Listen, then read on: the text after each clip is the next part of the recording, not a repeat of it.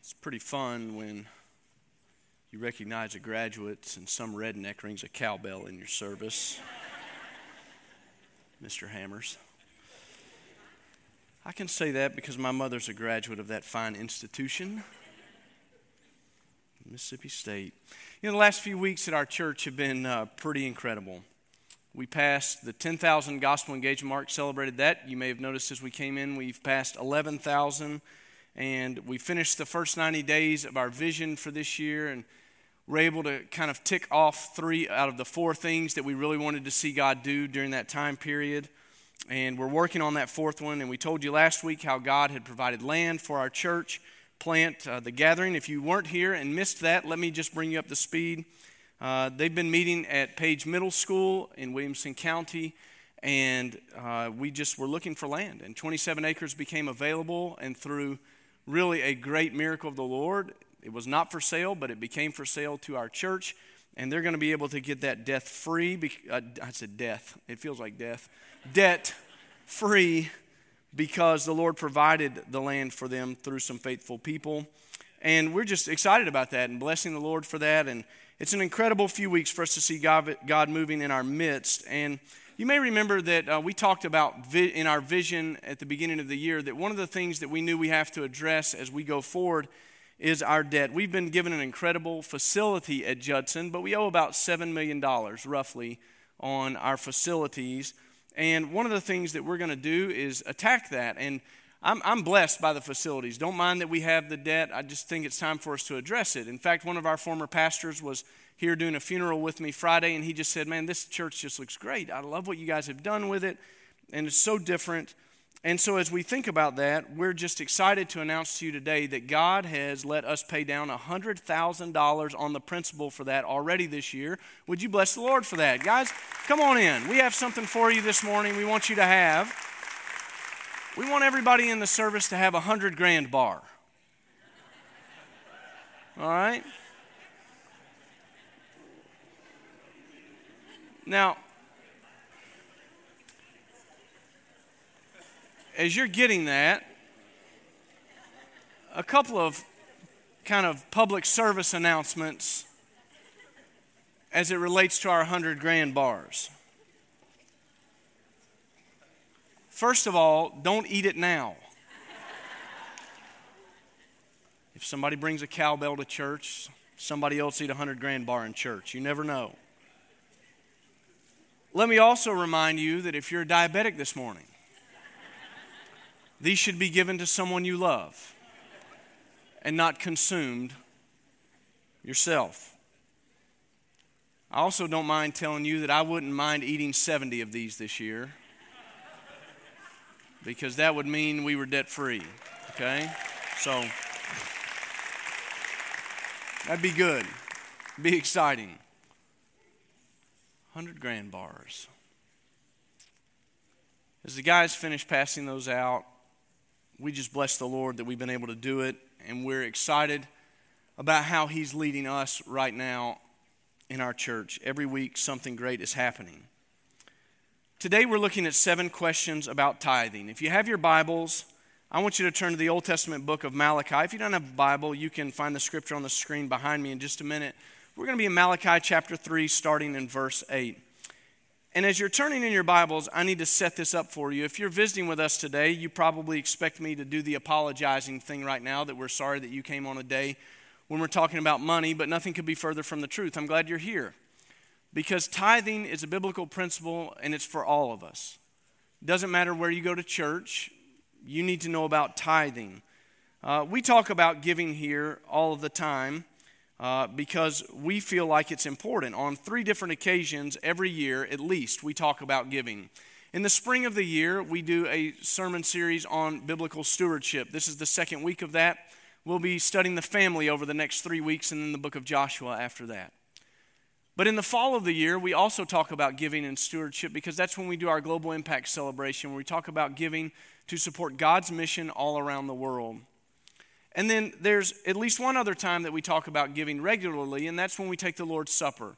And you know that as we leave and taking the Lord's Supper, we always take a benevolence offering, and we feel like that's important to do to make sure that we're taking care of the needs of those in our congregation who are facing tough times. And I guess I should mention one other time that's now part of the regular uh, part of giving as we talk about it. It's when Pastor Jack teaches our give class, and it's a class that we expect all of you to take. It's part of our C3 strategy of moving you through discipleship.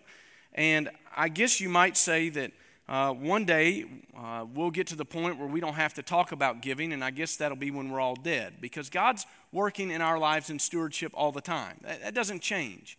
Uh, as I was studying and getting ready for this message over the last two weeks, God was working in my heart about giving once again. And so there's some elemental things that we need to know, and then there's some things that take us to kind of that next level. But what we're not going to do is dance around it. There's seven questions that I think are important to us, and I want you to know as we answer these questions that I'm practicing what I preach. Your pastors are practicing what they preach.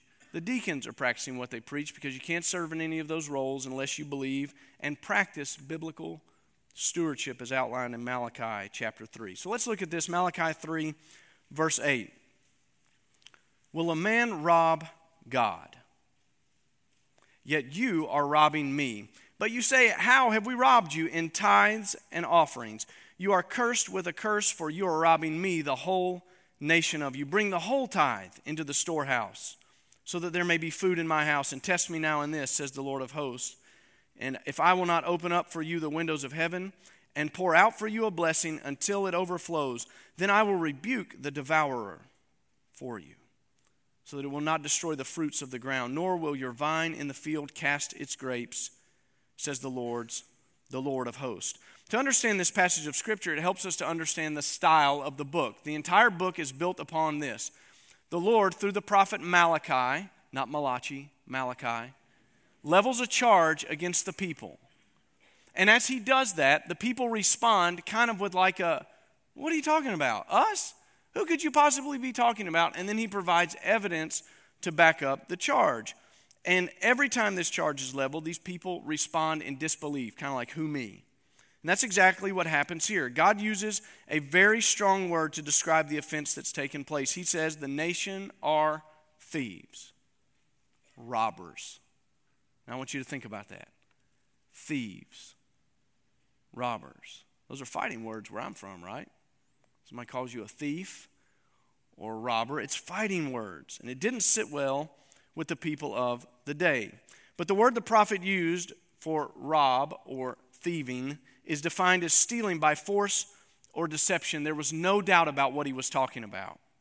And this didn't sit well with the people, and they answer incredulously by asking, How, what could we have stolen from you? We didn't take anything. You can almost hear them say, Yeah, right. And the answer came back, You stole from me in the tithes and offerings. To understand what we're talking about, we need to define some terms. First term is tithe. The tithe simply means 10%. That's all it means 10%. It's 10% of the increase of your life. So if you were in agriculture, it's 10% of your crop if you were in something where you're selling those crops or you have a job uh, today that, uh, that is non agrarian, then it would be the 10% of the increase that you get from your job. That's different than an offering. An offering is something that's given above the tithe. In fact, the Israelites were commanded to give offerings at special times of the year throughout their year, and that differed from the tithes. They were not allowed to count their tithes as offering or their offering as tithes. The tithe, the 10%, was given to support the work of God in God's house, and it was given to support the priest who ministered before the Lord.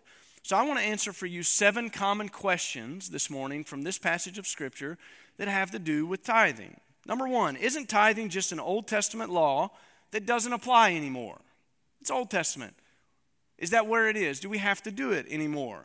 Many people explain away the fact that they don't tithe because it's contained in the Old Testament. But we actually see that tithing predates the Old Testament law. So what people will say is, well, I'm under grace. I give by grace. I, we're under grace in the New Testament. We're not under law. Jesus said we're under grace, not under law. So I don't do that. But tithing predates the law. The first instance that we really see tithing come out in the Old Testament is in the book of Genesis with a man named Abraham. In Genesis chapter 14 and verse 18, Abraham has just had a harrowing experience where his nephew, a man named Lot, has been taken captive and led off, and Abraham goes to rescue him. He's successful, and when he comes back, look at what happens. It says, And Melchizedek, king of Salem, brought out bread and wine. Now he was a priest of God Most High. He blessed him and said, Blessed be Abram of God Most High, possessor of heaven and earth, and blessed be God Most High, who has delivered all of your enemies into your hand. And it says, He, Abram, gave him a tenth of all. Abraham tithed on what he had received from the Lord. When God allowed him to get his nephew back, he'd captured a ton of goods and other things, and he became rich through this process. And what he did was tithe on the increase of what he had ha- taken. This is hundreds of years before Moses receives the law from the Lord. But we also see it in the Proverbs when King Solomon wrote to his son and said, It's really important that you understand how God's economy works. In Proverbs chapter 3 and verse 9, we see this Honor the Lord from your wealth and from the first fruit of all of your produce, so your barns will be filled with plenty and your vats overflow with new wine. It's a funny that chapter 3 contains one of the most popular quoted scripture verses in all of the Bible. Trust in the Lord with all your heart and lean not on your own understanding. In all your ways, acknowledge him, and he will direct your paths. We love that one. Why didn't anybody ever quote this one? It's right after it. Trusting the Lord in all of your ways. Solomon was saying this is important for your life to understand that as God blesses you, you're to honor the Lord with the first fruits of your labor. You give God the first fruits, and then you live on what comes after that. But tithing isn't just an Old Testament principle. Jesus also mentioned it as he spoke to the religious leaders of his day in the book of Matthew, chapter 23, and verse 23, where he says, Woe to you, scribes and Pharisees, hypocrites, for you tithe mint and dill and cumin, and have neglected the weightier provisions of the law, justice and mercy and faithfulness. But these are things you should have done without neglecting the others. Basically, these guys were tithing out of their gardens, spices. They were that meticulous about how they tithed. And Jesus says, That's great, but you've neglected some other things here, and you don't neglect one and do the other. And that's really important for us to understand. It's true that we don't follow the ceremonial law for worship anymore. We don't sacrifice animals and burn incense in our worship service. And we don't follow all the laws of the nation of Israel, for we're not a theocracy led by God, we're a democracy government by the people for the people. However, we still observe the moral law of God in terms of our worship and our lifestyles. So when someone says, I'm not under the law, what about murder? Adultery, lying, stealing. It's all part of it. We have this responsibility to live before the Lord. And Jesus taught us that because he took the law and he heightened it. He didn't say don't just don't commit adultery. He said, "You know what? When you lust, it's wrong. He didn't stop with just don't murder. He said, when you hate your brother, it's wrong. He heightened it at every turn. Second question. Okay. So if I'm going to tithe, should I tithe on my gross or my net? It's a great question, easily answered. Gross pay. The taxes taken out of your check and Social Security and Medicare are actually a benefit whether you believe it or not given to you by the government. And so that's deducted as income from your life. And so you tithe on the gross, the first 10% of all that you earn. If you own a business or are a self employed person, deduct the expenses that you had, tithe on the profit of what was left over. That's the increase you came to. If you earn $100, you're required to tithe 10. I was recently reminded of something that had come to me to better my position because I had a birthday. Sometimes birthdays aren't good. But this one happened to be pretty good. I got a little cash, got a couple of gifts. And uh, my daughter asked me about that recently. She said, Dad, you going to tithe on what you got? And I thought, this is one time I wish I had never talked to you about tithing. but I thanked her for the reminder because I hadn't thought about it. And I went and got it and gave that to the Lord. Third question Can I give a tithe to a charity or another Christian organization? Is that okay if I direct where my tithe goes? Look at Malachi 3:10 again. It gives us a clear explanation for this. Bring the whole tithe into the storehouse, so that there may be food in my house, and test me now in this, says the Lord of hosts, if I will not open for you the windows of heaven and pour out a blessing until it overflows. The tithe goes to the local church you attend. If you don't attend this church, uh, please hear me very clearly. I don't have my hand out to you this morning. Uh, your church is where your tithe belongs. It goes into the local storehouse. If you don't attend a church, find one. There's no place for a believer not to be in church. Find a church. But you can't tithe to Goodwill or the United Way. You can't tithe to a college or to a person or to a ministry. Any attempt to do that gets to the issue of obedience again. Here's why. So many times we love what God has said and we almost want to do it. We almost want to follow his plan for marriage. Almost. With some caveats. We almost want to follow his plan for Sabbath rest. Almost, but not right. All the way. You know, because that's God didn't surely know what he was doing. If I need to do something, I just go do it. Who, who needs to rest?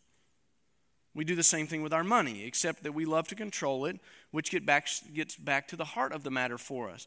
If you're in control, you still think it's yours to direct, but the tithe doesn't belong to you. That's why the term robber and thief was used of the people.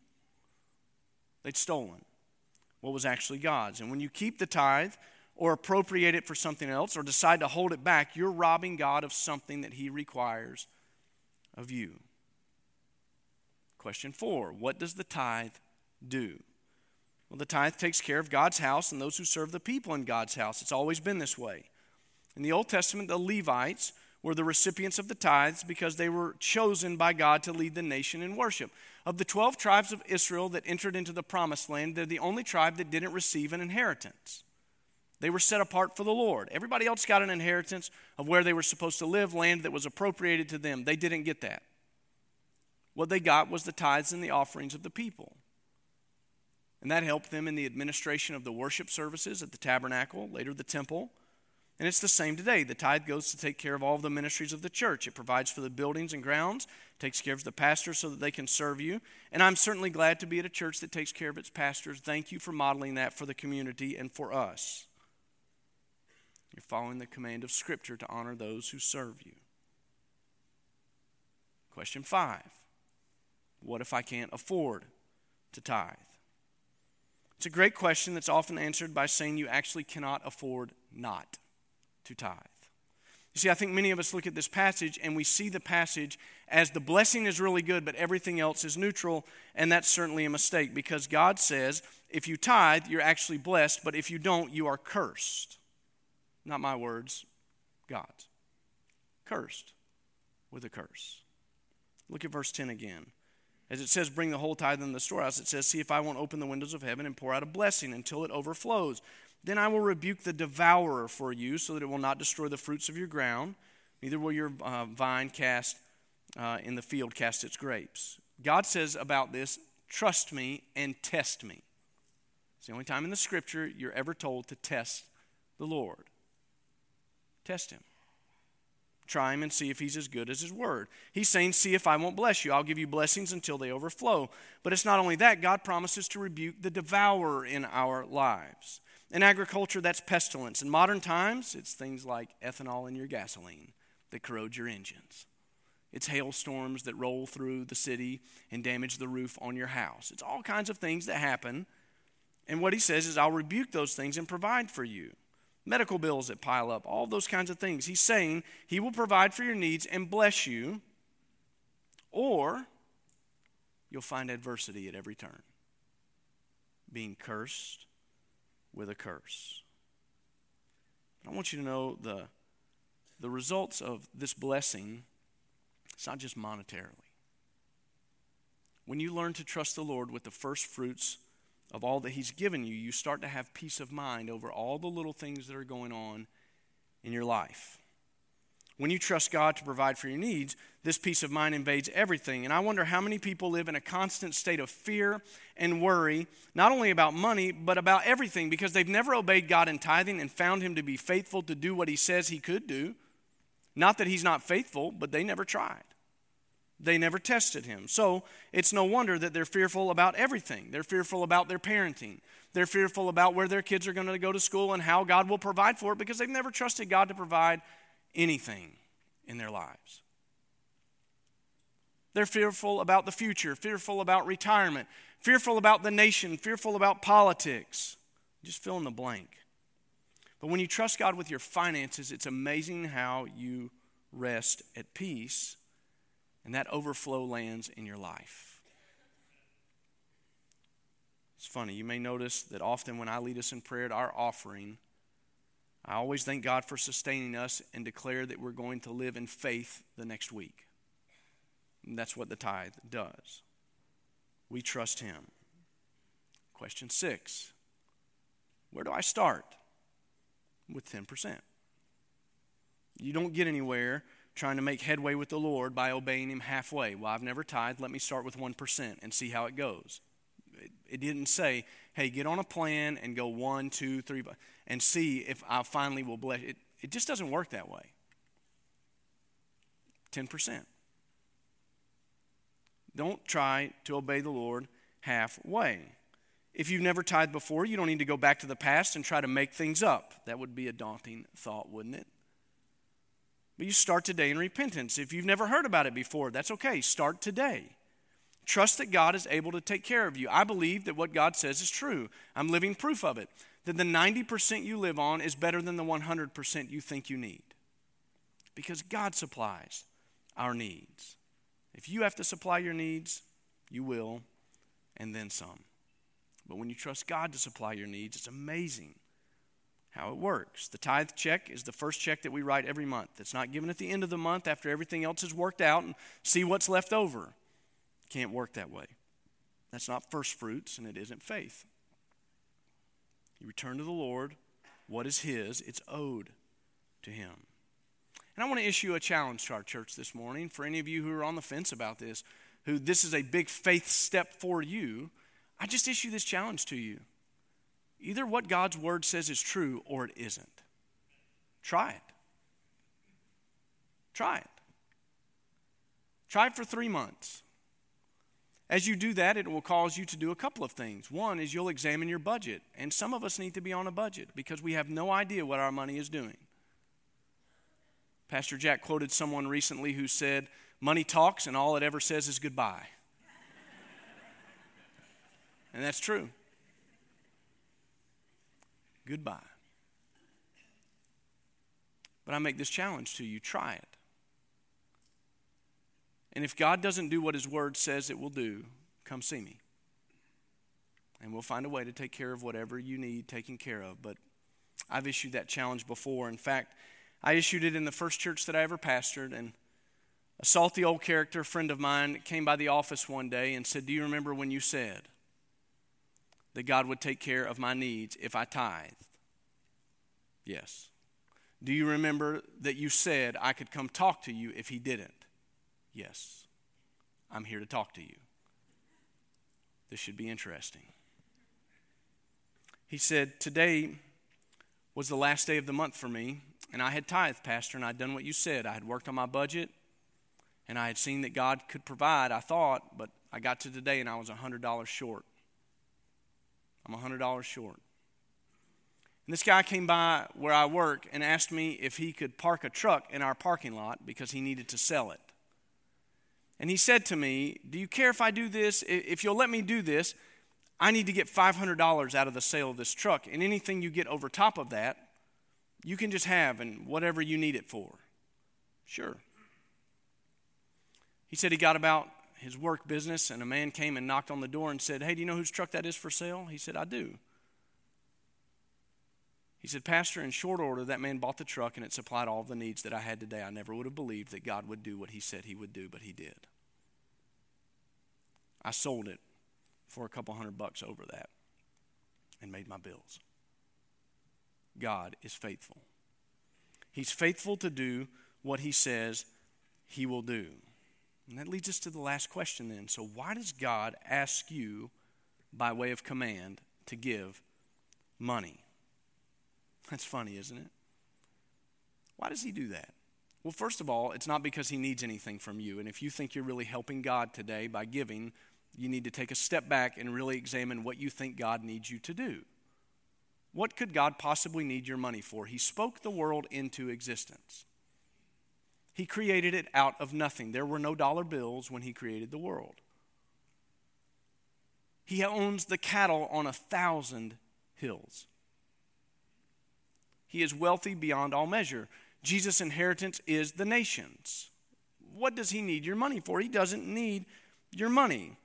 The scripture says in the Psalms that God opens His hand and satisfies the desire of all living things from His own hand. So, why would he need you or me to give him anything what has to do with your faith? We are constantly fighting self reliance.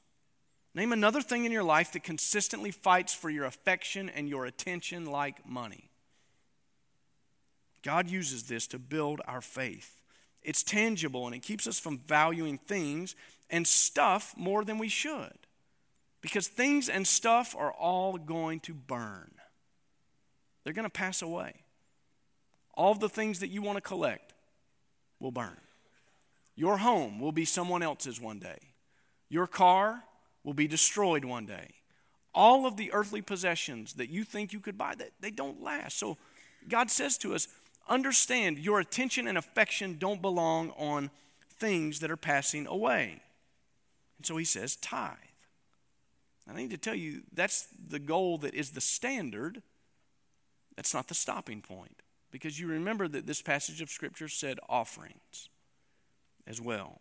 I'd only been on staff at this church for a few months when we had a Crown Financial Seminar, and Jack Wilkerson, one of our laymen, got up and gave a testimony about giving in his life. He talked about he, how he and his wife Brenda had been tithers for many years, and yet the Lord was calling them to give more and more of their income away. And they just started doing it, and they just started upping the percentage every year. I got to be honest with you, that was a new thing for me. I'd been a tither for a long time. Kathy and I had been tithing since we started uh, our family. Uh, we came from families uh, that had uh, taught us about tithing. Her parents are here with us this morning. They were faithful to do that in their lives. They taught their children well in that way. So did my parents. But I never understood the idea that there would be more to that. I mean, 10%, good. That's enough, right? That's where it goes. But as he began to talk about that, I began to understand through his testimony that God was putting us on a pathway that 10% wasn't going to be enough. This year, Kathy and I sat down and we discussed the percentage of our income that we wanted to give away. And we do that every year. And then, like we do every year, we kind of set it up and we forget about it. Don't think about it anymore. We just let it be what it's going to be. That's the way you should do it, by the way. You start thinking about this stuff and it'll drive you a little batty. But it was funny, at the end of this year, as we were getting ready to do our taxes, I couldn't find my giving statement from the church to be able to send to our accountant. Somehow I had misplaced it, and so I had to get another one. And when I got it, I looked at it. I normally don't look at it, but I happened to look at it, and I realized that we had exceeded the percentage that we had set down that we were going to give. And it kind of came at an interesting week for us because it was a week where uh, we had discovered that we were going to become friends with an orthodontist. right? It's great when the orthodontist giggles when your kids walk in the room, you know? And they got it honestly. Their dad had to have braces twice himself. So, you know, it's just part of it, right? But it was funny because as I looked at that giving statement, I began to understand that the amount that we had given over was basically would have covered the orthodontic work that we need to get done, right? Over what we had intended. And I thought, well, Lord, we're tithing, we're giving offerings. Maybe we should just, uh, this year, scale that back and think about paying the orthodontist. I understand he doesn't accept chickens anymore. So I'm just going to pray about that and sit on it for a while. Two days later, my accountant called me. I have a love hate relationship with my accountant. When it's tax season and he says that I don't owe anything, I love him. And that never happens. And when he tells me that I owe the government money, I hate him, you know, as if it's somehow his fault. But he said, I need to talk to you about your taxes. I thought I was going to throw up right there. You know? That's never, like, that's just never a good thing. Hey, we need to have a talk.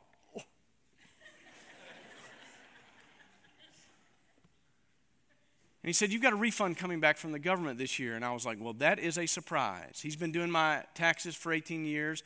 And we run the line on it. I don't want the government having all my money and then give it back to me at the end of the year. I don't want to loan them money.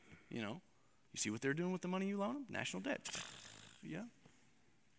So I can count on one hand the amount of times I've gotten a refund from the government. You know where I'm going with this, don't you?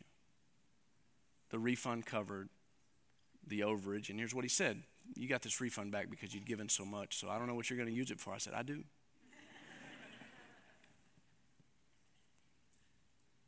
you literally cannot outgive God. It won't work. How could you give someone who owns the cattle on a thousand hills more than what he has? How could you give someone who's given you life more than what he has? How could you give someone who paid the debt you could never pay by sending his son to die in your place? You, it doesn't work. You can't do it. But it's sure fun to try. Because when you do it, you begin to see that God uses those things as a faith test in your life. Some of us this morning need to take the step. And it's time for us to think about taking a next step in faith. And it's time to try the Lord in what He says, and it's time to really put our money where our mouth is. See, it's real easy to say you trust God. Prove it. Some of us need to think about the fact that God has set us up to be generous beyond the tithe now. You've never thought about it before, just like I had never thought about it before. And I thank God for that day that Jack gave that testimony about he and Brenda's life because it literally changed mine and my family's life. It's a faith journey. And as you realize what really matters, you begin to see that there are certain things that we're going to take with us. You have an opportunity to look around the room this morning and see people who we hope to take with us. One day in heaven, we'll be reunited with them. And I would say this morning that if you've never given your life to Christ, this may sound very, very strange. But it's not a pyramid scheme. It's not a get rich uh, quick scheme. It's not if you give God $5, he'll give you 5000 Don't hear me say that. He says he'll bless you and it will overflow. You'll have what you need. And you'll know that it came from him. But you'll have peace because you'll be living under blessing, not a curse. If you've never given your life to Christ, let today be the day. Understand that Jesus Christ died in your place, paying the ultimate debt. One that wasn't his because he lived a perfect life. But he died in your place, in my place, not because we had figured it out, but because God had a plan from before the foundation of the world to make right what had been made wrong by our sin in Christ. Would you pray with me? Heavenly Father, as we come to this time of response, some of us, Lord, know that we're not in right standing with you because we've been withholding something that's yours. Father, I pray for that person who's fighting that battle right now. Lord, I pray that they would try you in this because I know that you're going to be found faithful. Father, for the believer who's taken that first big step of tithing and they know that it's time now to work on generosity. God, we love to give because we see your hand in all that we do. And I pray for them that you would give them in their heart and their soul right now just a real sense of where you're leading them on the giving journey. That they would know Father, we recognize this morning that we have the resources in this room that you have given us to make a huge difference in this world. And that we can share the gospel here and around the world because of what you've allowed us to have. We're stewards of it, Lord, and we open our hands to give it back to you. For the person who's never given their life to you, Father, we pray that in this moment salvation would come. And We ask that in the name of Jesus, we pray. Amen.